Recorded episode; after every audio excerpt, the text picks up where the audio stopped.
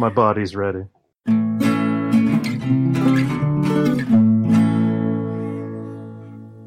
Hello and welcome. I'm Steve. And I'm Al. And I'm Brett. And I'm Eric. And this is Fools with Tools, a podcast for the rowdy restorer. Uh, we've got a guest, and we're going to ask Eric what he's been up to first. So, Eric, what have you been up to? Um, basically nothing. So we could probably just end this right now. Cool. All right. Well, we'll go with spiffing and wrap it up. All right. it's great being here. Thank you for inviting me. It's a lot like the Mike episode. There you go. yeah. Yes. Uh, well, you've been doing. do you want me workshop. to in- introduce myself, or do you guys want to do it? I mean, you, you, you can do it. You can tell people who you are and what you do. Yeah. Sure. No problem. I am Eric from Hand Tool Rescue, and I mainly restore hand tools in quotations now. Uh, I've kind of decided to label everything that exists as a hand tool, so that's like technically a car would be a hand tool, so that's fine. As I say, to be fair, I don't think I've ever, like, since watching your channel, I don't think I've ever seen anything that doesn't have some kind of motor on it. Uh, yeah, there's some like older hand cranked stuff. There's the earlier stuff was more just like a hand plane and Yeah. stuff like that. So I will get back to that eventually.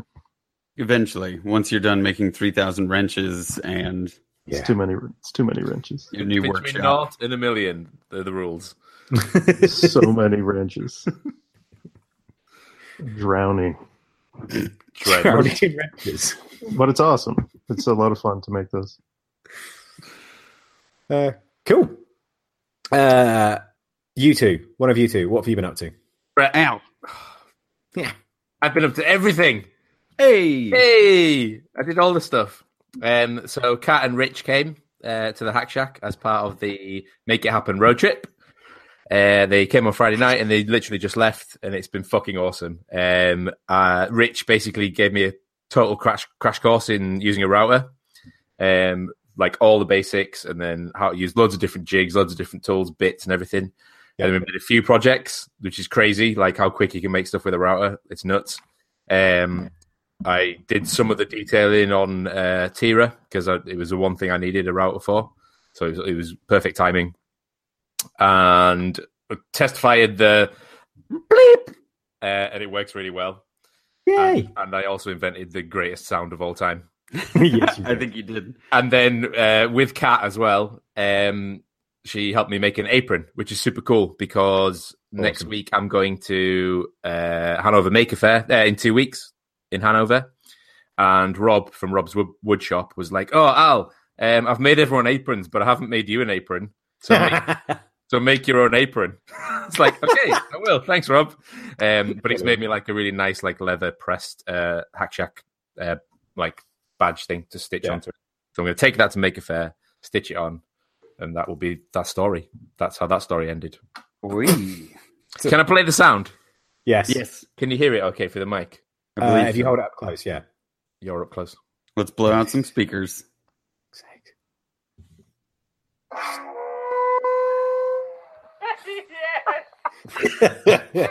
One more time.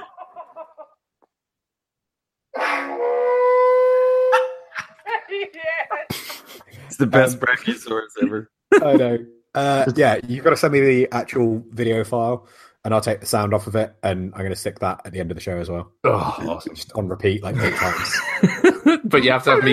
You have to have me giggling at the end. yeah, exactly. It Absolutely. kind of sounds. It kind of sounds like a transformer when they get a boner. You raised it. yes.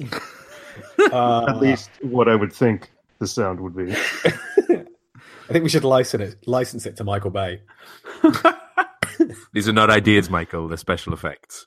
There's no way he doesn't Already No, have that. Yeah. have a sexual relationship with the Transformers. Well, he made the well, what? Which one of the seventeen films was it where he had the old junkyard transformer that had the wrecking balls? Yeah, yeah, Yes. like the that's what I'm most just unnecessary.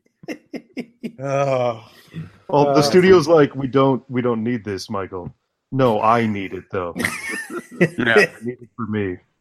He's like, I need my two racially stereotyped robots to fight it and make jokes about them the whole time. Oh, ridiculous. Oh, speaking of giant balls, uh, Brett, what have you been up to? I don't understand how that segues, but um, I've honestly been uh, just working on the forges and getting stuff set up for the blacksmithing event. I mean, we're down to three and a half weeks, four Yeah. weeks, something like that, and we don't technically have the space even close to put together, let alone the forges running. Um, so I got the refractory poured in the forges that Sam sent over, Yeah. and Jimmy happened to get a message from a fan, and we were trying to sort out getting a coal forge uh, put together because he has one, but it's not finished. And the guy actually drove from four hours away and dropped off a hundred plus year old like wagon forge. He said it was something that you like they carried around in their wagons, and if they needed to like shoe Yeah. a horse on site It's or like a- whatever, that's what they use. A rivet forge or something, isn't it? Rivet Forge, yeah, yeah. yeah. So uh it's just been trying to get a lot of that sorted sorted. Hence I didn't put a video out this week because I'm trying to just film the build out because I think there's a lot of little like tips and tricks going on with it. Plus I think people are genuinely interested to see what happens with the event and how we're going to set up for it and all the anvils and all the different tools. So there's something Yeah. there's something to be shown off about like here's the tiny single burner forge here's a two burner here's the gigantic three burners here's an old coal forge here's the five different anvils we have so that's been the focus recently and we've just been running around you know ruining everything that we possibly can Yeah. and jimmy's barn got finished at least the siding on it so like there's Yeah. Movement going on all over the place Yeah, it it looks like you guys have, although you haven't put a um uh, uh a video out, it looks like you guys have been doing so much. It looks like a, a really productive um week you've been having, so it's good to see. And and the refractory you've been putting in the um uh the big forges looks fucking awesome. It looks thick as well. Yeah. I mean, they told us we needed like an inch and a half, and that stuff ain't cheap. So if you're gonna do it, you gotta do it full on. And the the silly thing about it is, and not to you know ramble on about it, but I'm having to do a lot more research or learn a lot more about refractory cement and how f- these forges get put together between Kaowool 2500 degree rated stuff versus 3000 degree rated stuff versus kilns versus you know blah blah blah blah blah blah blah. Yeah. i was a little upset with myself. I was going to maybe buy a laser temperature gun thing so i could see how hot all the forges were getting. Um i finally found myself on a couple of forums where people are like don't do that. That's really dumb. They're like if you're wanting a heat gauge get a proper one Yeah. and put a thermometer in the side of it whatever anyway steve what have you been up to Uh, what have I been? I uh, I started making an axe. Um, yeah, I just decided I needed a day where because I I've been working on this knife board for God knows how long, um, and it's to the point now where all I've got to do is cut and weld up the legs. So that should be like two three hours work tops. Um, and uh, and it was midway through the day, and it was like I can I can start doing that now, and I can get it so that like the knife board is done, but I'm not gonna like it, it, it's not going to last the full afternoon. Um, and I just kind of thought, oh, sod it, I'll just do that like one morning next week. And When do they need that for, Steve? When is the like big? Have they got a big show coming up that they need it for? uh, no, basically they asked me to it. They dropped it off uh, beginning of the year, and it was just kind of a oh, whenever you get a chance sort of thing. Okay. Um, and I think they want to use it for the uh, the Cirque de Mort um, uh, Halloween Circus show. Death. Yes, the Circus of Death uh, Halloween show that they've got going on in uh, either Glasgow or Leeds. I can't remember which one it is now. Um, uh, yeah, Halloween time, but uh, it's one of those. If it's ready for then, great. If not, that doesn't really matter. Um, but they've just gone to South Africa for three weeks, so I've got three weeks before they need it anyway, so it's fine. Cool. Um, but yeah, so I I made a an axe um, following the the plan for the the lesson axes we do, um, and on Jess's demands, I uh, I saved the uh, the because I did it step by step and uh, like Instagram storied each step. Yeah, it was super nice seeing that. Yeah, and well, Jess basically demanded that I put it on my um, Instagram highlights, which I haven't actually used until now. Um, but it's on there, so it means that when I finish the axe, uh, hopefully Wednesday, um, I can put the last couple of steps on there as well, so you can see like how to do or how we do the student axes from start to finish, um, which we did. Uh, yeah, and then had a couple of days of work, and then yesterday I was just playing in the forge again. Again, I was supposed to be doing some video work and that, but I just didn't want to. I just wanted to play around and burnt myself because I had to make a thing out of round stock and was holding it with flat tongs, and it's a really bad idea. Perfect. But yeah, that was it. Does so, it? uh, Eric, Yes. hi. uh, Hi. Hi. Uh, we talked rough, uh, very, very briefly about your uh, the wrenches you're making, yes. um, and it's something that I've because I I basically like saw you making these wrenches, but never really heard the backstory about why you wanted to to start making. I think I joined like or I started following you after you'd already started production on them. Um, I think it, actually no, it was as you were doing the the, the prototyping. Um, and yeah, I just wondered if there was like a, a proper backstory about why you decided you want to make them. Sure, I can tell you the whole history. Um, Settle in, folks. yes. Gather Back around, in- children. back in Vietnam. Uh, no, so about a year, no, probably a little more than a year ago, uh, I found that style wrench in uh, a lot that I won at an auction. I just started using it in the videos to take apart the antique tools. It did work really well for the the square nuts and bolts. Yeah. Uh, so it was actually useful. It wasn't just for fun. And the amount of comments about that wrench was just in- insane. It, no one cared about the video. The top comment was, you know, tell me more about this wrench. I must know all the details about this wrench, what it's called, where to get one. Uh, and in Britain, they're everywhere. Yeah. Uh, that's fairly, I assume, although I haven't been to a like garage sale or flea market in Britain. Um, Yeah, I mean, they that- would be they'd be everywhere and they'd be pretty cheap. Yeah. But over here, at least in Canada, it's hard to it's hard to find them. It's not as common. So I just thought let's try and get these made for a reasonable price and that was that was really the the hardest part of the whole thing. yeah, Trying to get all the uh, material and labor done for like a reasonable. I wanted it pretty inexpensive, but uh, I didn't want it to be you know like a three hundred dollar wrench, which was kind of the first the first round of quotes I got back were around three hundred bucks to make the wrench, Jesus. which is which is too many dollars. Too many dollars. Yeah, that, that's a lot too many dollars for a wrench. Yes. So uh, after I kind of gauged interest with um, a giveaway where I asked, you know, if you are interested in in one of these, you know, just leave a comment below. And then after there was, you know, thousands of comments, I felt confident enough to make an order with the laser cutter for you know like 2000 and that really helps keep the Yeah. price down the scale or the economy of scale uh, helps big big time with that Yeah, definitely. Big time. That's awesome.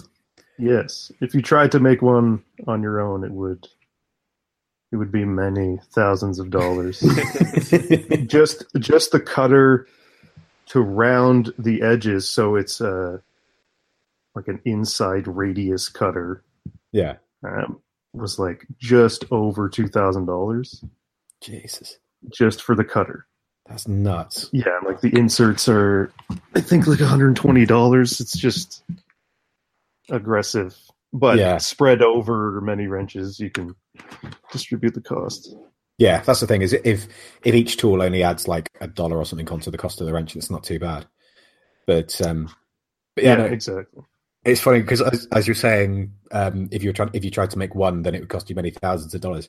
In my head, I'm thinking I could totally forge one of them. I was like, yeah, and then started as you were talking, started thinking about the actual build of it and and how it's done. And was like, no, no, I can't No. do that. That's a terrible idea. Yeah, I, I still don't know how they made um, the original patent, which which is the Billings Charles Billing patent from 1879. I still I don't know how they they did it. It must it has to be with a shaper.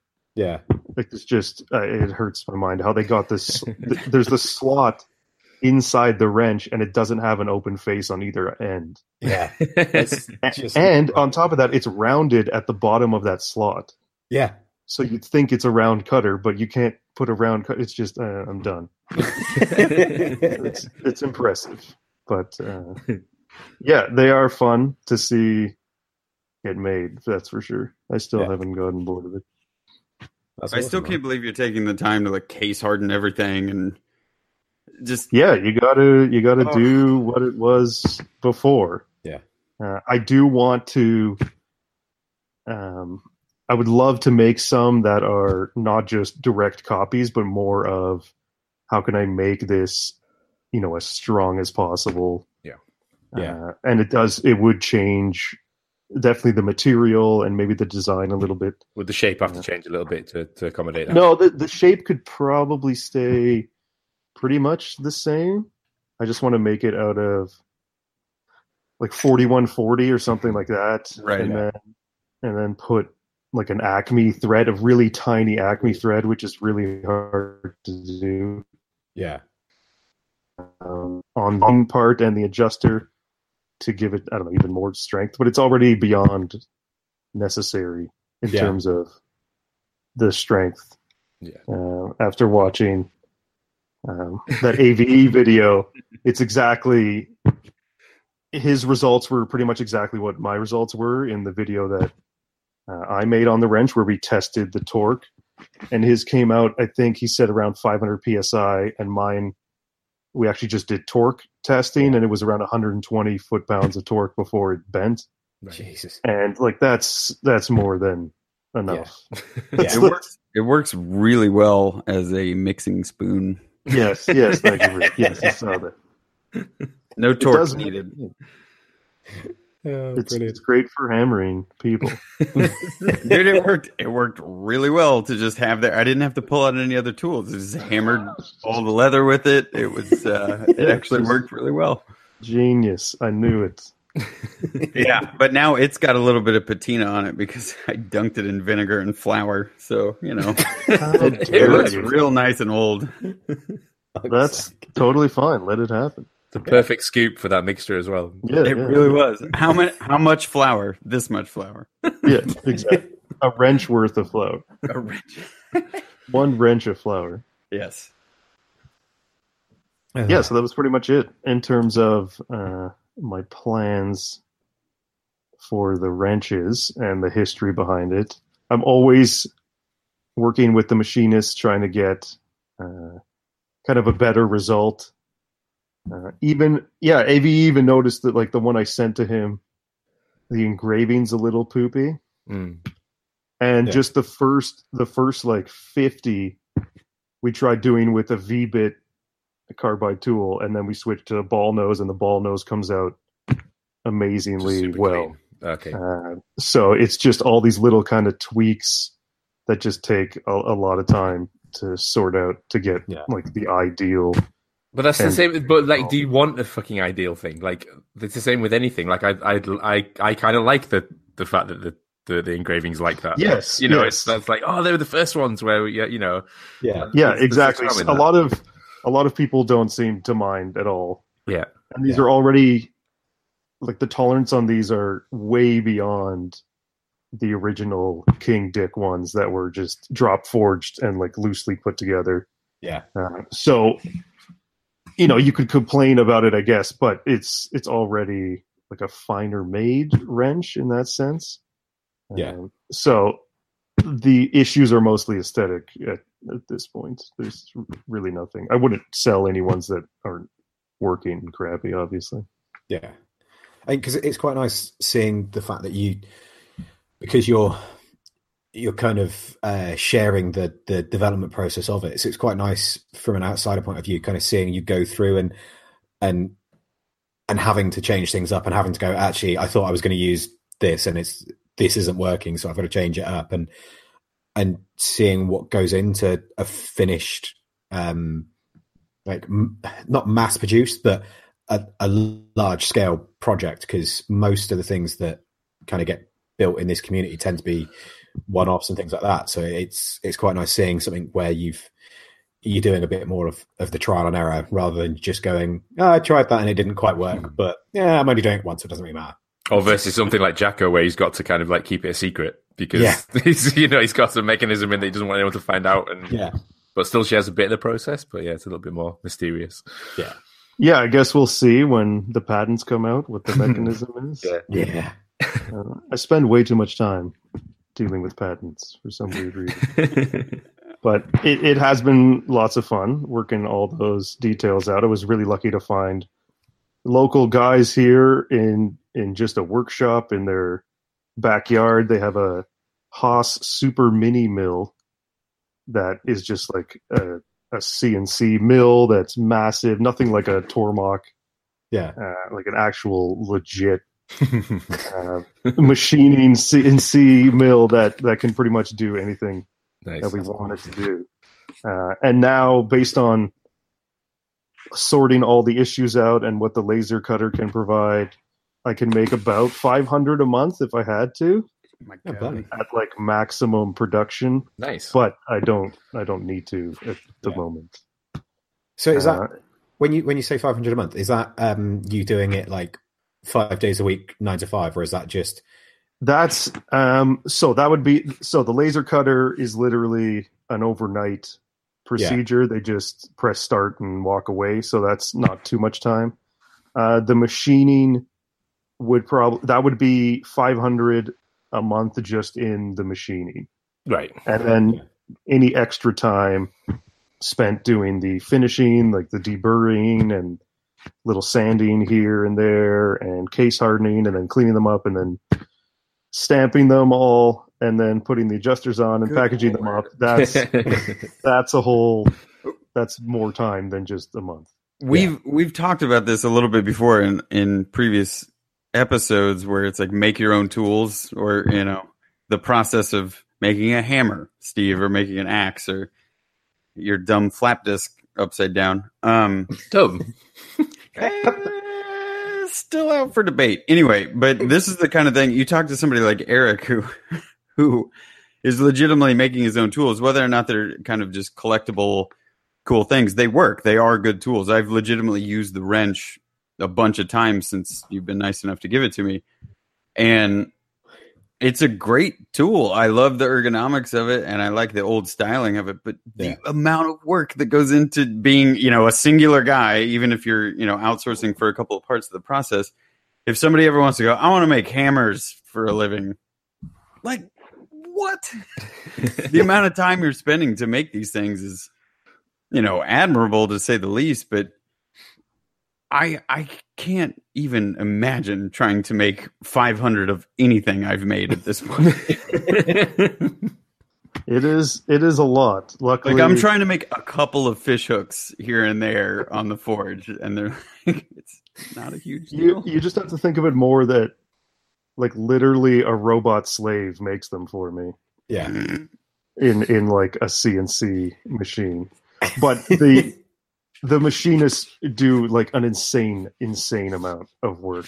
Just if you think about the top jaw which contains obviously the top part and then the thing that goes in the slot and then the threaded rod, Is that one piece? that's one piece so it has to be Yeah. indexed on the lathe when Yeah. they cut the threads It's nuts. perfectly because we had issues with the first 50 which was like we did a batch of 50 just to kind of test what's going on and even though it was off by like half a millimeter the adjusters just wouldn't nicely spin through the rod like it's Mhm. just yeah, the, the insane amount of accuracy is is literally more than probably necessary considering they used to just drop forge the threads Yeah.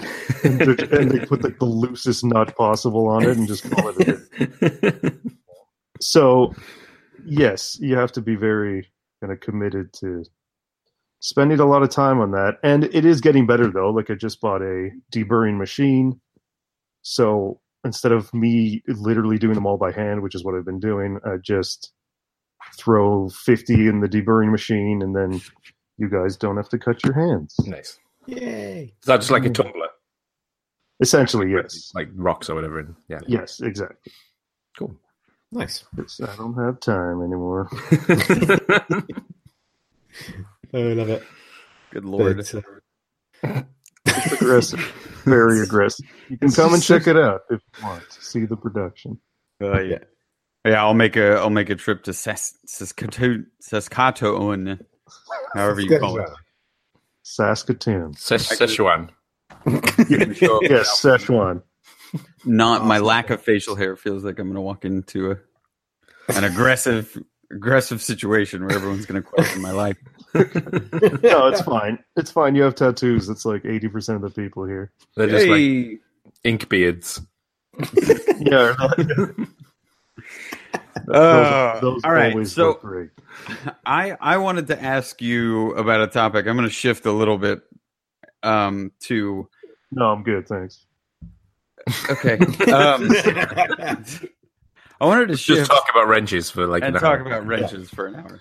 Um, I'm really interested to, to hear because of the wrenches. This is a little bit of a segue, but I honestly, the minute I got your wrench, I put it in the video and I used it 15 different ways. Half of it was for goofies, and then the other half of it was legitimate. Like this is a good use for this wrench for this tool.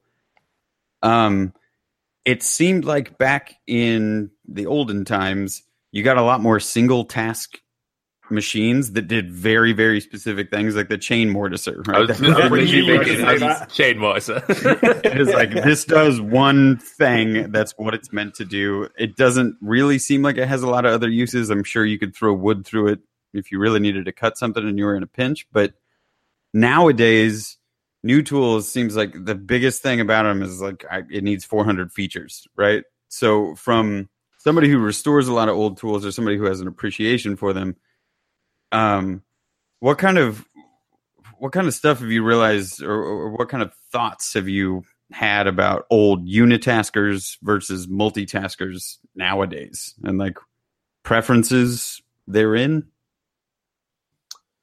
Okay. Fair enough. I must avoid channeling the inner Alton Brown unitasker hatred. hey But uh, I, that was why i bring it up unitaskers yeah, that's I my even- thing I'm, I'm an alton brown fan i hate unitaskers I'm actually Alton Brown. Uh, that makes sense yeah, so I guess it's just whatever you need for whatever you're doing. Um, one of the more recent videos was actually uh, an antique multi tool, and uh, it's basically like a like a bit and brace drill, but the end of it is a wrench. nice. So it's very weird. And in the wrench mouth, they kind of carved uh, two V grooves so you could put in an auger bit, and now it's a drill again. Uh, if that makes sense. Yeah. Yeah. Yeah. But is that just like one dude going, you know what would be really handy on? Yeah. it- and they added. What else did they put in there? They they also made it a vice, and there's a glass cutter, and, and Oil lamp. and a screwdriver. Uh, and the patent on this is like 1901. Uh, It was Jim Leatherman. yeah. So I guess there's always been, uh, I guess, somewhat of a market. Like they are expensive now only because probably nobody bought them. Uh, but at the end of the day, those older ones, they're still made out of, you know, like solid steel and brass materials that e- even if they look like they wouldn't do the job well, it's pretty much the same, at least in that specific tool. Um, but in terms of unitaskers today or multi tools today, yeah, in, in most cases, when you're racing the kind of the to the bottom dollar, Yeah. uh, you're not really going to get a tool that does anything very well. It's all mediocre. Yeah. Yeah, it's like the Renaissance man of tools, but shitty. the, And- the, the whole like do do less better, like you Yeah. know, do a few few things better. Um, yeah, it's like the- the I think it's I think it, could have been like a reflection on people as well, Brett. So like there might have been like one person who was the specialist on that one thing, Yeah. and they could they could justify investing in one tool. You know, the Yeah. really specific way to like set one one type of tooth on a saw. You know, with a hand crank machine or something. It was like this is just for one thing, and it's really elaborate and it's really expensive and it's re- you know, but Yeah. he was the one guy that you could go to and he would be like you know renowned Exactly. and he would get his paycheck because of that. Whereas now like society does not let that happen. You can't have one guy who's a specialist in one thing. You can't have a job where you only do one thing anymore.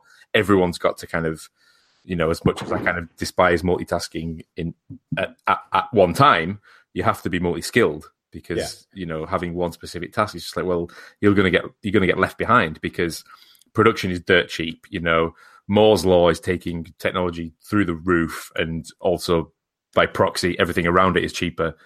Whereas Yeah. back then, it you know there was one way of manufacturing things, and a tool would be super expensive. Like I look at some of the things you restore, Eric, and like that they must have been fucking ridiculously expensive when they came when they were, you know, when they were first made, like turn of the century stuff. Like like this must have been either like the richest tradesman in the country had this one tool because even now it looks crazy elaborate Yeah. um, and the sort of tolerances that you would need for, for something like that to work and be um, profitable as well you know for it to be serviceable and, and to work and to be able to to repeatedly do the same task over and over again. But i think i think that i think there's a reflection on the tool and people and society. Yeah, I mean, I think I think like uh, a lot of the the Unitasker stuff would have been um in. in all i can think of with unitasker is borat in like a, a man i don't know why it's just that word sounds like unitard Um. anyway, with that image in my head, um, but yeah, like a lot, a lot of those tools would have been used in in like a, a factory or a production kind of setting where it was like they just needed to do that one thing. Whereas now you have you have CNCs, you have um, uh, robots and, and and things. So you know the, those simple tasks where it's just you repeat this one thing over and over and over again. It's not really done by a person anymore. It's done by an entire machine. You know, the machine takes it in and and does it, and it's on an assembly line rather than you go and you, know, you, you put that mortise in yourself. It's it's all done um, en masse. Um, see, I mean, because you can still get uh, like unless um, you're deburring wrenches by hand well, yeah. um, but well, that was going to say that's that's the thing is in, unless you you are a one man shop and you're you're doing everything yourself, in which case the you still can get those sort of um, uh, Unitasker machines, but because they're so expensive, it's like if you're a one man shop, you generally can't afford something that's that expensive, which is why you have to go down the route of getting the multitaskers or doing what me and Al tend to do, which is using a tool. turn stuff for- upside down Yeah. You use one tool for 16 different things and usually with it the wrong way up. But I mean, even this weekend, just like getting into the what you can do with the router. That video that you sent me. If, if in doubt, turn upside down. Um, but the the you know Ri- Richard was telling me that even like up until recently there wasn't bearings on router bits, so you had to have very specific bits for everything. And then all of a sudden, one brand was just like, well, if we put a bearing on here, you can just ride it around everything. You don't need bushings, you don't need a guide, you don't need a fence. And all of a sudden, the tool was like five times as productive as it was Yeah. just because there's one little adjustment made to it. Um, and that was like the ult- that was like the poster boy for tools that you can do anything with. Um, Yeah. So yeah, so even today I was kind of learning about multi tools. Yeah, I have an old, uh, I think Rockwell router where the bearing is separate from the bit, and it, it's an arm that kind of comes down off the router, and you can adjust the height of the bearing Oh, Awesome. Oh, as you need to. So I guess that was before they thought, hey, yeah, yeah. Yeah. Stick it on the bit. No, but that's that also sounds bit. cool, and also a bit more like fifties, like spaceship kind of. Yeah. yeah, it does. It's all it's all aluminum and shiny. And, Oh, See, that's what I really like about old um old tools like that though is the fact that they yeah you they come up with such weird ways around problems that like it was that whole thing of oh we'll try a few different things and the the best one obviously sticks and that's what ev- everyone ends up going with but like finding the the bizarre ways around those issues so much fun and so interesting yeah, that's a huge part of why I love storing old stuff and spending time looking at patents. There's just I, I kind of I don't know. I respect the ingenuity more than just Yeah. anything else that ends up happening. The production now to me is getting more interesting because I'm more involved with that myself. Like, how did they make this, or why did they choose to do this and this? Uh, it's just more fun when you see some solution to a problem that you would never, ever in a million years yeah come up with. But Or, just or it's like super like like Rube Goldberg, like Doctor Seuss, like like you Yeah, said, it it's like it's just a big arm coming down. like the most recent or the most recent chainsaw restore was the Strunk Chainsaw Company. Uh, it was Cool name, by electric. the way. Yeah, Yeah, yeah. It was electric, but it had a centrifugal clutch on it, which literally makes no sense Uh, because it doesn't need to idle. off the bat. Yeah, exactly. It doesn't idle. It doesn't make any sense. So, in trying to research that, I can't even find one other chainsaw specimen. Like that's like the only one. yeah, the specimen. It's the only one that exists on the internet, at least for now. And it seems to be that it was just such a low number of production for that type of chainsaw that they just Yeah. put their Just use- gas parts yeah, yeah, exactly. onto the electric and just called it a day Yeah. awesome just to save costs. So some some decisions are just costs, and that's why they're weird. It's odd. I, I think that aspect alone is is why I I mean I started watching your channel a while ago, but I loved getting into the innards, right? Because I think a lot of us when we were younger definitely just like taking stuff apart. And nine times out of ten I couldn't get it back together because I wasn't paying attention. I still But- do that now Well, I've seen Eric do it now in person, and and I know how he can sort through because there were so many bolts and nuts and washers and things for the old Milwaukee. So I was like, how the hell does this go back together? but E- Eric's got a good way of approaching it, and he can look back at his footage and he takes pictures and stuff along the way. But um, the this the inner guts of all these things when you show them off on your channel, where it's like, I don't know why you'll put the little text on there. And you're like, I think there's something in here, and then you like try and force it, and you're like, I don't know. won't come off. Yeah.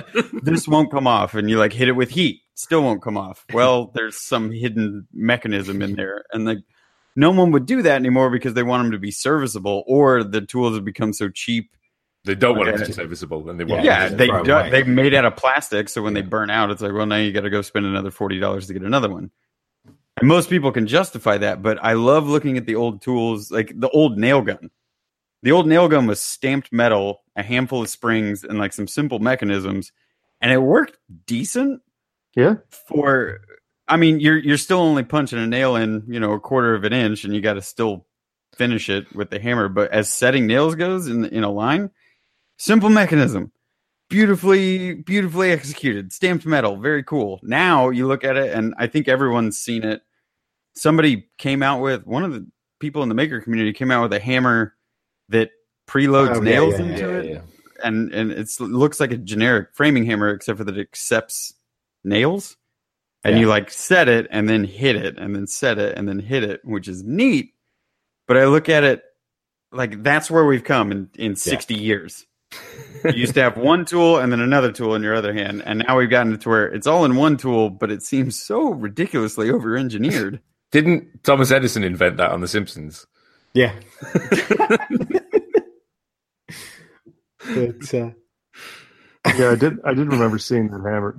I remember just now thinking in production level that it was weird when I watched that video. The guy wanted to make it out of cast titanium, which Oh would be like infinity dollars. But it's Yeah. super cool. And cast titanium would not be as good as an actual forged titanium hammer. No. Maybe it could be Damascus.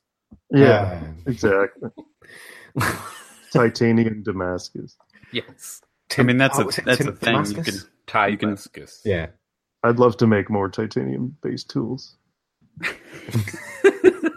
but you don't really need it. It's more the heat resistance that titanium provides. Like any nickel alloy would probably be fine. Yeah. It's just the cool factor. It's pretty cool. Yeah. And the fact that it, it sparks white. That's Mm, the best thing about titanium. and So does destroys magnesium. belt. Yeah. but uh, yeah, it is fun. The laser can't even cut titanium. Oh, Really? Yeah, it's like a 5,000 watt laser and it, it can't. Jesus. Good nuts. lord. You have to switch to the water jet. I I'm like still- Waterjet though. Waterjet's so much fun. Yeah, is, there- is there Yeah. a reason why you you went for the laser over a water jet, for instance, for the for the wrenches? Yes, water jet is about three times more expensive. Ah, that's the reason. Uh, but the cut the cut is very nice. Yeah. It's just it's also much slower. Uh, and it's just it would be too expensive. Yeah. Infinity dollars. Infinity dollars. I've, I've got a friend who uh, is a, a knife and axe thrower, the guy I'm making the board for, and uh, he got me to cut out some like simple shaped axes and cleavers for him to to throw. And uh, and when I went to pick them up, remembering they're like four or five mil thick steel, and they've just been cut. There's not no sharpening or bevels or anything done on them. And the day I picked them up, I cut my hands to shit just from like the edges where the water jet had done it so sharp. I was like, not expecting this. Yeah, it's an amazing tool. I really I. I, I might have to so I have plans for a smaller three inch wrench and a nine inch and a twelve inch. Ooh. And the twelve inch would need to be three quarters of an inch thick of solid Yes. steel. I want one. If you make and it, I it will would be I don't even know, like twenty pounds. Uh, it's just so there you go. You've already sold it. it. Yeah, But the, the laser can't cut any larger than three and a quarter, and I don't think it can even it do three and a quarter in a nice way. So it Yeah. might have to switch to the water jet for that kind of stuff. And anything, I anything kind of, I kind of want the little one to be just as thick, though. yeah. Oh, it's just like a cube. that would be Oh, fun. that'd be amazing. You know? Yeah, Yeah, the to be fair- three. You can You see make- the little three inch one on my Instagram if you really want to see it. Right. Oh, Sweet. Uh, but I would like to just make a massive one. The biggest we can do in the machine shop is almost eight feet, and that Oh must God. that has to be like a foot thick to, That's to the math. I, I'll See, do- I'll do it one day. I want to do it. I have Yeah. to do it with See, a it- hydraulic opener. No, you you have like a petrol, a petrol motor on the thing, so you've got Yeah. like. Yeah, something ridiculous, and I need a crane to just line it up to the bolt because it's two Amazing. thousand pounds. Uh, all yeah, in- if you, all if you make a 12 inch one, if you make a 12 inch one, then I am totally going to buy it and I'm just going to use it as a hammer. You totally, you honestly, what else are you gonna do? Dude, I use I use the regular one as a hammer. Yeah, there's It makes total It would be a good maybe like twisting wrench just due to like Yeah. the momentum. And Yeah. the clamping so the clamping force is about a thousand pounds. So like you could really cl- you could really clamp it down and do some twisting, I guess, with that. But Yeah.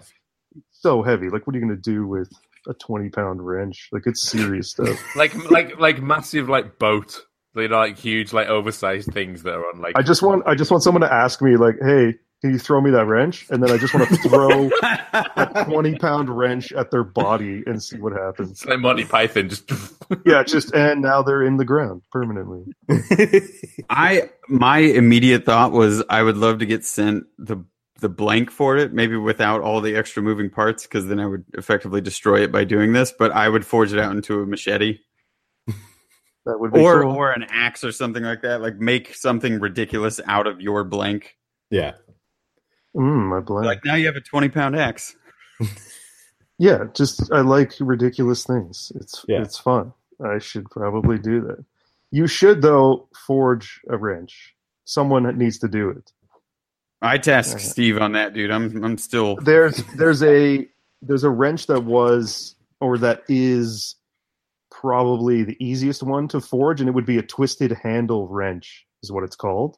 Yeah. It's basically like a length of round stock, uh, twisted at the end, almost like a braid, and then just tapped tapped on one end, and then you just forge the jaws and stick them together, and you're done. Oh, Oh, I can see it. Yeah, yeah. I just Yeah. looked it up. It totally could be done. I think Yeah, Absolutely. it I would mean- be neat. we we've done it before where we've um uh basically had a, a bit of a flat bar and essentially made a hole and then drifted through with a bit of uh how many sides does a nut have Five- six? Octagonal. octagonal yeah so drifted through with a bit of octagonal stock um that was like so the, the drift was the same size as the nut and then used that to undo something Yes. um that That actually also- works surprisingly well I guess it's a hex nut, not octagon. Anyway, Yes. Yeah Although Uh, whatever however many sides it was eight point bits are useful. Yeah. you're useful. Your face is useful. Perfect. Thank you. you guys I So- I want to know uh, just one more time to to poke into the how the hell did you get into all this stuff? You were talking about it a little bit when you were here. You and Jimmy are very similar in how much you actually know about brands, specific ones that are good versus ones that were like cheaper and and short run stuff. But how much time do you actually spend just in back research, not not full on you know video production stuff but how long how many years have you been doing this where you just you know that that specific part takes a 1946 thing that was patented by such and such guy Um. So I guess if you want to start when I was born. let us start from the beginning Yes. Um. No. So I, I was doing tool restorations, mainly actual what I would call, or what most people would call hand tools, just hand planes, saws, chisels, all that kind of woodworking stuff, mainly. Uh, I was doing that as kind of a side hustle, just flipping tools, making a little bit of cash, and that was just something that I also enjoyed. So I just continued doing it until uh, I started trying more and more complicated tools. Uh, and then I found that taking pictures doesn't really help me. I need to I need to visually see myself removing this exact bolt or nut so I can put it exactly back. yeah So then that's essentially why I started filming myself doing these things. uh, and I started off, you know, with very minimal uh, tools with, you know, just five parts or you know, hand planes or whatever. Yeah. And now it's getting aggressive, like multi multi part videos. Um, and having to dump gonna- things in 55 gallon drums worth of rusted parts yeah, I know that was awesome. Now that I have that, I want to and now, it. now you have an actual basket to put things in instead of just having to I, I want to go in. in it and jump out of it. On i would love Yes. to see that i was looking more for like an Oh. apocalypse now Yeah, like I you was just come going up to say like apocalypse. yeah, just come up and then a knife, a wrench in my mouth. wait that stuff's non-toxic right yeah Yeah, it'd be fun. I, I asked. I asked them, and they suggested I don't do that. What specifically Apocalypse Now, or just No. just any, I- any I sort asked- Nam films? I asked the rust removal company, and they're like, "Yeah, it's probably fine, but don't." So I probably will. um, One of the things that I actually really wanted to ask you is you um you obviously like pick up some weird and wonderful tools and bits of machinery in that. When you pick something up and you have no idea what it is, what it does, how it works, how do you go about finding that out? Like what's your your first port of call? Like if you if you if you uh, get given something and you've no idea what it is. I'm I'm mostly asking because I got given a tool and I have no idea what it is or how it works. yes, so there are there are a few ways, and eventually you should be able to get to the answer. Obviously, look for maker's marks. Yeah. That's fairly obvious. Then after that, I would look for patent numbers on the tool. Uh, that usually solves the issue. Yeah. Um, except when they're like British patents. Yeah. And, uh, You've got to divide by eight and then times by five. Yeah, it's just oh, they're all in Celsius. Although I have Celsius here in Canada, I don't even know. What Yeah. um, yeah, so the patent would be where I go to next, and then if I still can't figure it out and I've done insane amounts of Google searching, um, the oddly enough, the only use for Facebook I have anymore is to ask people in tool groups. Yeah, I was Yeah. just going to say there's a really What- fun like game in, in a few groups where somebody will just post like a, a- a really obscure tool, and it's kind of like you know what is this tool, yeah, and it, it's nice to kind of not do the Google search. yes, Brett, I think you, you you nailed you've like worked out what something was. Uh, I yeah, think it's Patty posted. Patty, Patty yeah, posted yeah. a thing, and Yeah. I was like, It I was it gung was like an ho. ice, it was like an ice cream scoop or like a tea strainer or something, but it Yeah, but it absolutely boggled my mind. Like I went way too deep down that rabbit hole, and I was like, "Well, it's a, it's a unique pattern, but it really looks like a candle snuffer, but it's not." And now I'm looking at ice cube scoops, and it's not. It looks really similar, but it's not. And Patty posted it in the Fools with Tools room, and like 20 people, you know, everyone was trying to sort it out, but I, for the life of me, couldn't find it, and there were no markings on it. It was made out of bronze or brass or something like that. I can't even remember what I ended up saying that it was, and I think I was still wrong by the end. But I was like, I am convinced it's this thing. Yeah. but I think I was wrong.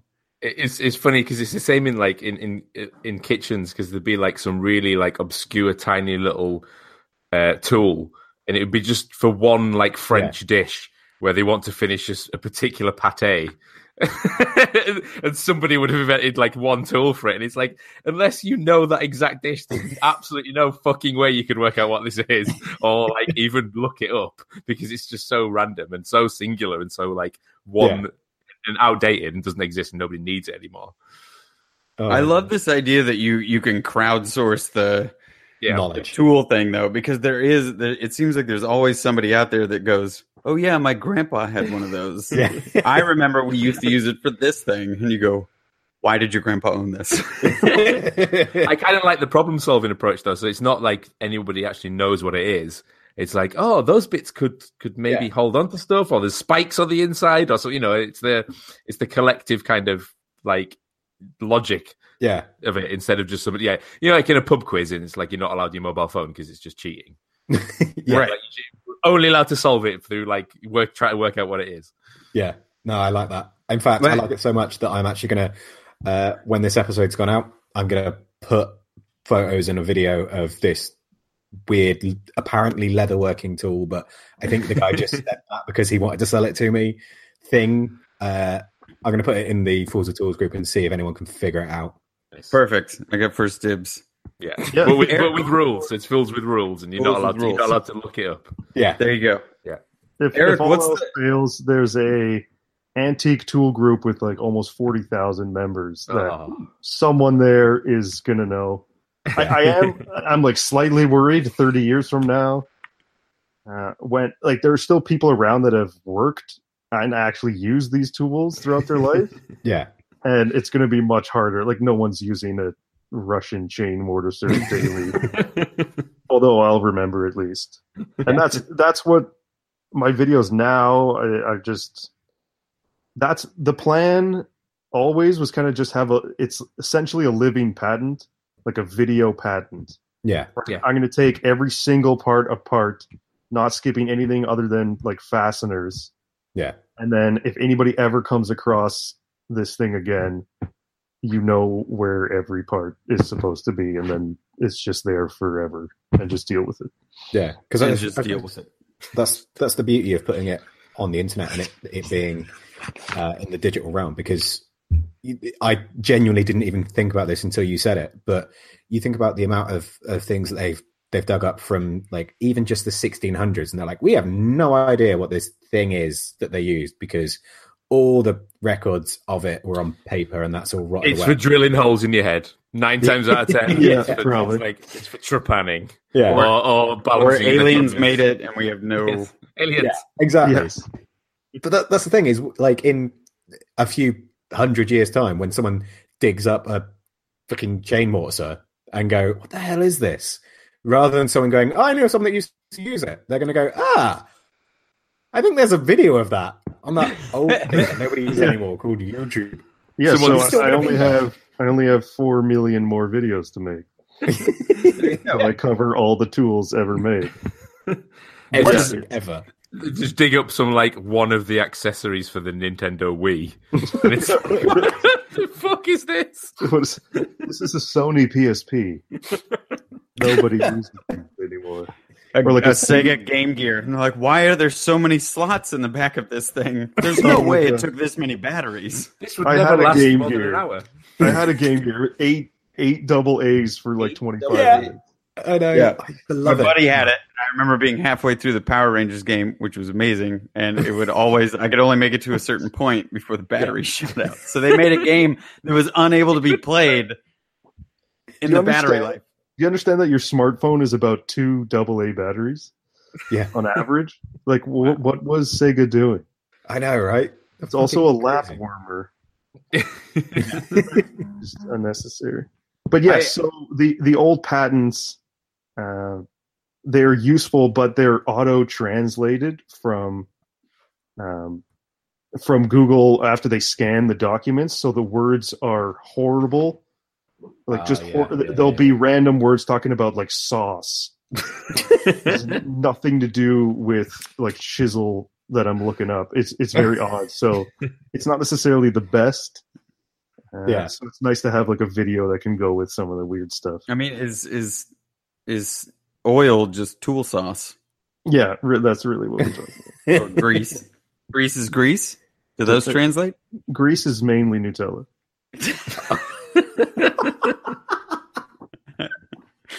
Oh my Oh. god! I'm so happy, Eric. I want I want one more question before because I know we're getting a little far along, Steve. But I have one more question: Is there is there legitimately a tool out there, big, small, otherwise? Do you have something in your head that you're like, if I can get my hands on one of those, that is something I absolutely want to make work again? Sega Saturn. Sega Saturn, Sega as- Dreamcast. yes. A screwdriver. No. How anticlimactic! The first screwdriver. the first ever made screwdriver. Uh, no, fasteners are pretty dope. They fascinate me. Anyways, um, no, I, I'm kind of working on it right now, and it may happen. But a metal planer, Ooh, Oh, yeah. God. Yeah, yeah. like not Nice. just not the massive ones. I want the extremely rare. Pocket metal planers. bench top yeah, ones. yeah, basically bench top. They're you know, 18 inches wide and three feet long. Uh, and they're all belt driven and fantastically cool mechanism. I just, I want to either, I don't care if I have to restore it or it comes in amazing condition. I just want to make love to it in my workshop because it's just the coolest that it just flattens pieces of metal. yeah, That doesn't make any sense. awesome. It's just, it's just too good. It's too good. So hopefully that will happen one day. Um, other than that, I have such a stockpile of stuff that I need to go through that uh, I, I will spend at least another few years to get through that pile. But eventually, there are. I do have a list of tools that I really want to get to. One of them is a diesel chainsaw. Oh my god, yes. Wow. It's just stupid because it just smokes like crazy. Think of the talk, though. Think of the talk. at low revs. It's oh so Oh it's God. so weird. Some of them even have like a you have to like preheat it. Oh, Yeah. you have to do it like a proper diesel engine in the winter. It's just Coils. the, like the the stupidest designs. Uh, chainsaws really fascinate me because it was kind of a race to figure out, you know, like what is the best the best method Yeah. to make a chainsaw. I have one where the handle is attached has a car the carburetor is attached to the handle What? and you Seems dangerous. turn the hand the chain when you need to cut a tree to go from felling to like bucking Yeah. or like vertical to horizontal because the carburetor is a float bowl carburetor and doesn't work upside down. That's fucking So you have to turn the handle so that it's always the Oh my proper. god! That's amazing. It's just how it was before they thought, oh hey, Yeah. maybe we could make carburetors without that. but let's make the chainsaw first. Yeah, exactly. My Yeah. god! That again, this is what I love. Is like the weird solutions they came up with, rather than just going, "Oh, let's not do that dumb thing. Let's just do it properly." Yeah, it's basically workarounds uh, to technological advances that haven't happened yet. Yeah, They know what they need and it doesn't exist, so we're going to figure it out. yeah, that's fucking awesome. weird. And chainsaws, I you know, if you ever just see an older chainsaw, I'm talking like pre 1950s, they're just the coolest, Yeah, weirdest things. The the chain, like the links on the chains, are just blades like teeth yeah, on a on a handsaw. It wasn't until I think the patent's like 1949 or 47 that they developed the the kind of tooth you see now on a chainsaw chain. So yeah, it just looks so weird. yeah. And- my, and- It My granddad- work. sorry, my, yeah, I was just going to say my granddad had one that was from the 40s or something, and it was like a, a four foot bar on it, and this thing just it was scary even before they started it up. But um, It's definitely scary. That's Yeah. probably one of the more scary things I'll get to is either the two man chainsaw this winter or the drag saw. oh no way, Yes, that I have. I bought an old like one, drag saw that needs restoration. yeah, Uh, does everyone else know what the drag saw is Mm, I do, but explain it for I'll listeners, explain it. please. For the viewers? Uh, it's essentially a two man old style crosscut saw attached to a motor that cuts it.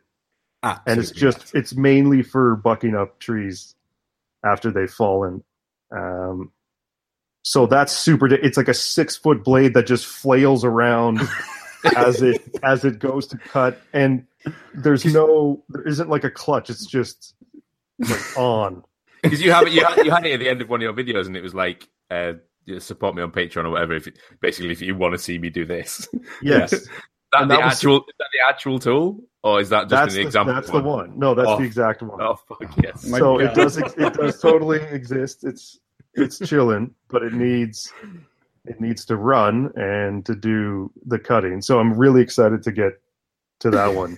But it's just so dangerous Yeah. Yeah. because you just flip this lever and then the blade is just on whether it's in the tree or not and and it was advertised as so it has wheels and you kind of carry it like a wheelbarrow yeah, but it's 400 pounds. So it, it was meant for a guy to roll this thing in a forest yeah, and set it up by himself, cut some wood, and move it out of the forest at the end of the day. Oh just Oh 400 God. While they wear like Jeans and dockers and khaki pants and a nice dress shirt in 1923. Like a lumberjack was not Yeah, poorly dressed in the Oh. 20s. yeah. Just, so I, I don't understand. Whenever I complain about anything, I just think of that, or like Yeah. any of those things. It's just too much. yeah. Although the ignorance would be fun, you could just, I don't know what people did, just like smoke and drank and did whatever the hell they wanted to do. Like, oh, this won't kill me or give me cancer. I have no Yeah. idea. there, there was no health and safety back then. They you, you only lived till you were like forty, so it didn't matter anyway. That's Yeah. true. Like, just, just, it's almost a YOLO type situation. Oh, I love it. Um, but yeah, that. In fact, that tool itself sounds spiffing.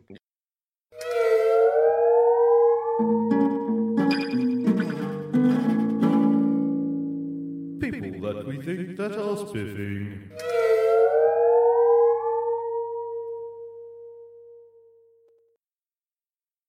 Cool. So Brett is going to go first this week. So Brett, you go. Oi, I'm gonna go with Blackbeard, Mr. Blackbeard himself, Blackbeard Projects.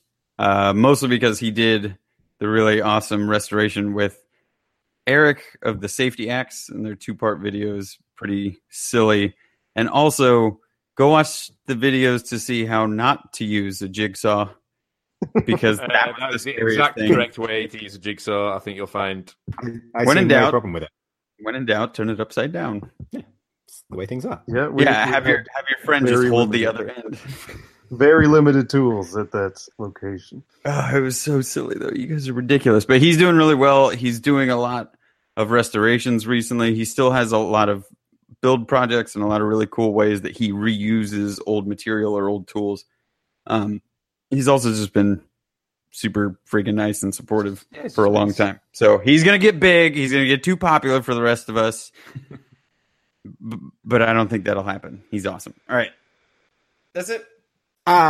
Ow. Uh, uh, I'm gonna have to um, spiff Rich and Cat just for what Yeah. they're doing. Um, I think the the way that they're kind of it.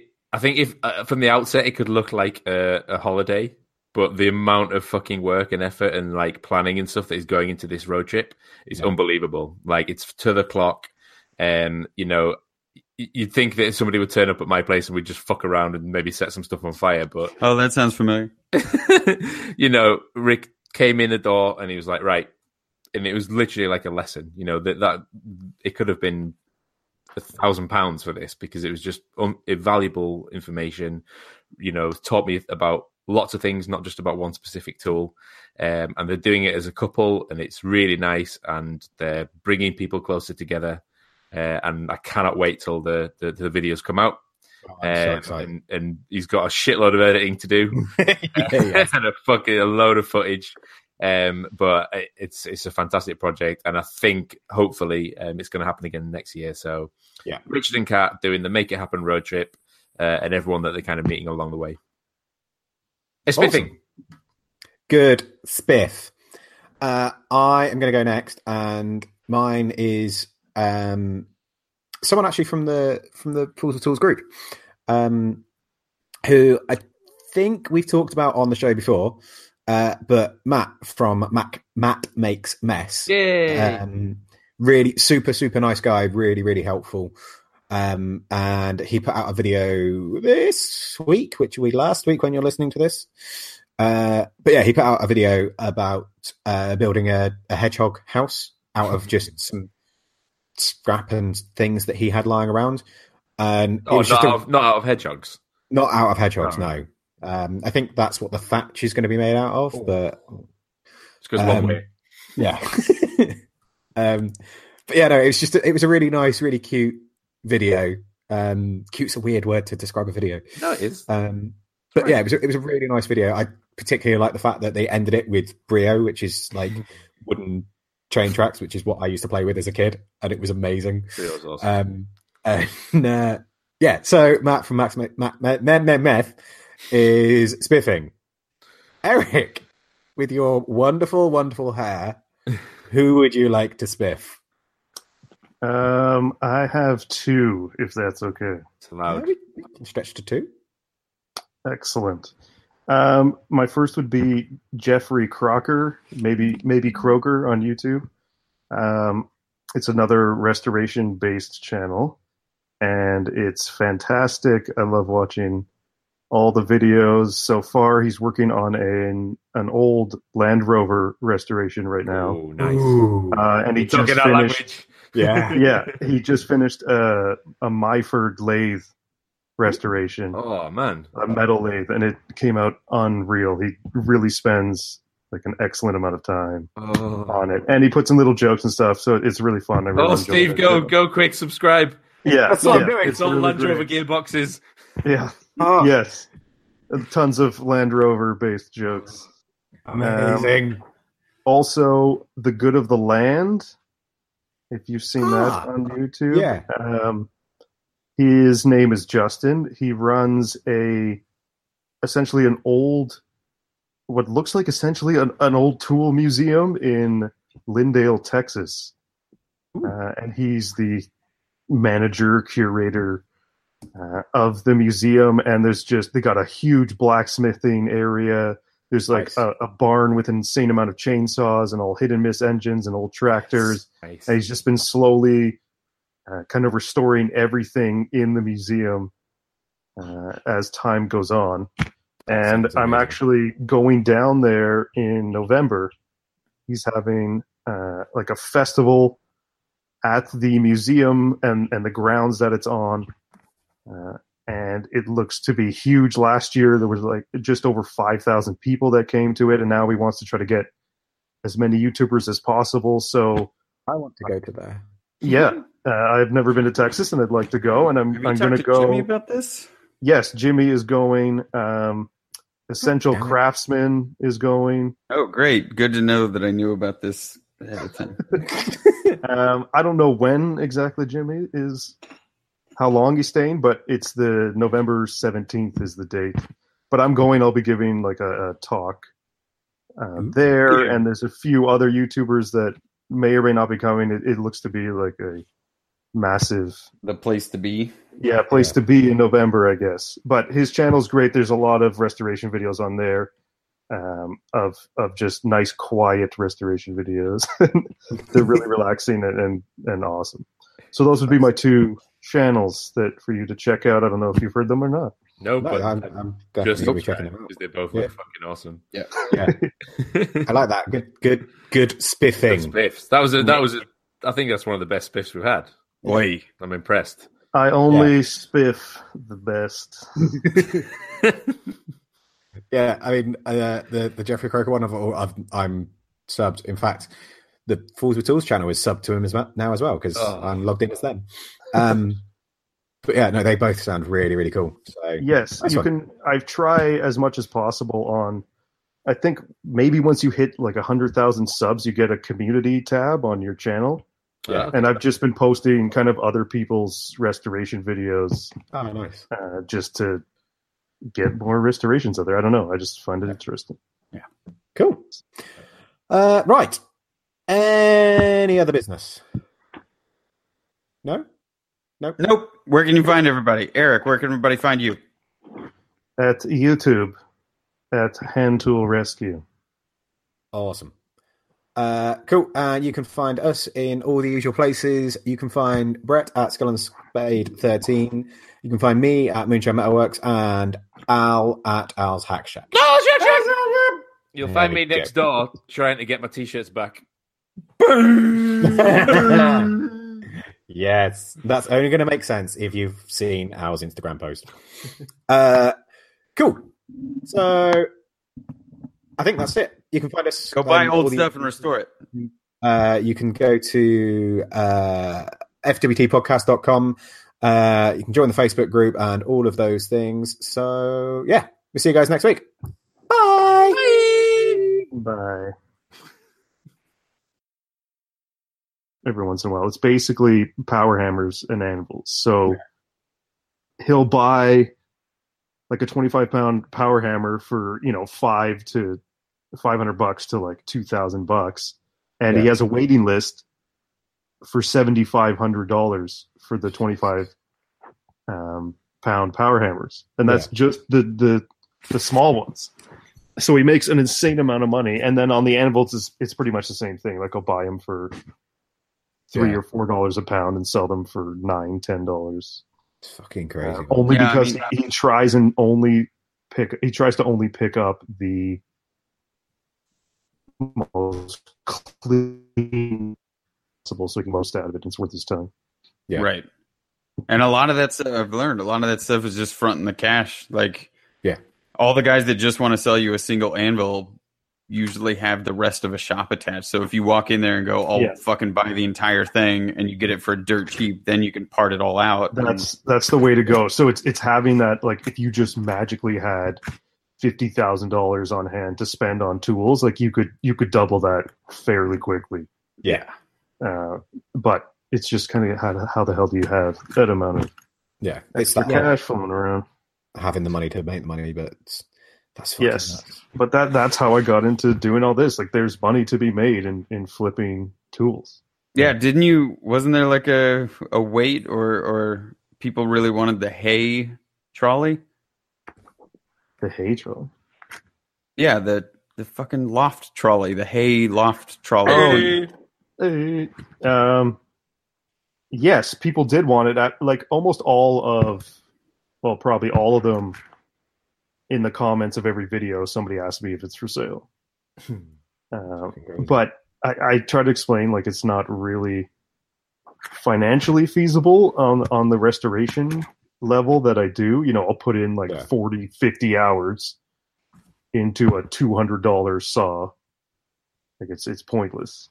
Mm. But if you just buy, you know, some old whatever and just lightly, quickly clean it up in like an hour, make it look kind of nice, make sure it works and does the job, then that's where that's where you can make some money big time. Yeah, Yeah. and especially the the bigger the tool, like if you bought a 32 inch wood planer for 500 bucks and just got it working and running and looking nice, like you could sell that for a couple of thousand for sure. Yeah, it's like the the um the vices that I picked up uh, at the uh, flea market the other day. I think I paid thirty five quid for three different vices. One of them was uh, one that swiveled on two axes, so like the jaws swiveled because it had like two separate jaws. Right, like a pipe vice. Yeah, and then it also span around as well. And um, Wait, it it it's multi-axis. yeah. So the actual Those Uh, are those are almost always worth quite a decent penny. well, I I put it on Instagram and Andrew instantly messaged. Oh, that's right. I That was right. that from you. It's That's like, right. ah, what? I mean, Um, I yeah. got that. I got that fucking that big 125 pound vice. The guy was really really nice to me, and I I legit I was like, I'm not gonna flip this. I'm just a guy that doesn't have a lot of money, and he gave it Yeah. to me for 150 bucks. And Andrew's like, that's worth five or six hundred, Yeah. maybe more depending on condition. I was Yeah. like, this is stupid. Why? It's just the old. It's not like they're making new ones, so I- I'm sure at some point the the price will go down. Uh, you know, in like 30 years or whatever. But n- like, I'll be dead probably, so I don't have time to waste. Like, I just bought a I bought a pattern maker's vice. Oof. which oh, is like- nice. I've wanted that vice so much for a Yeah. very long time, and it's perfect for restoration because I'm always holding weird ass parts that aren't normally shaped. So, yeah, things like that. Like it's just I gotta I gotta buy it. Like I have Yeah. to use it. I don't have time to waste anymore. I guess. Yeah. Because I'll be Fuck. dead. Fuck it. We're all gonna die. We all die alone someday. Yay! Uh, on that happy note, I'm gonna shoot on Um because I've got things I've got to do, and I've got Yeah. to Thanks for thanks for being on though, It was Yeah, it was awesome, man. no yeah. problem. Anytime. I, I said it like two episodes ago, but I was like, I really hope more people just watch Eric because I don't know if our crew was necessarily the type that would cross over into that. And so I was really happy to get you on just to like get a little bit more exposure that channel styles are different from what a lot of our Fools with Tools people do, but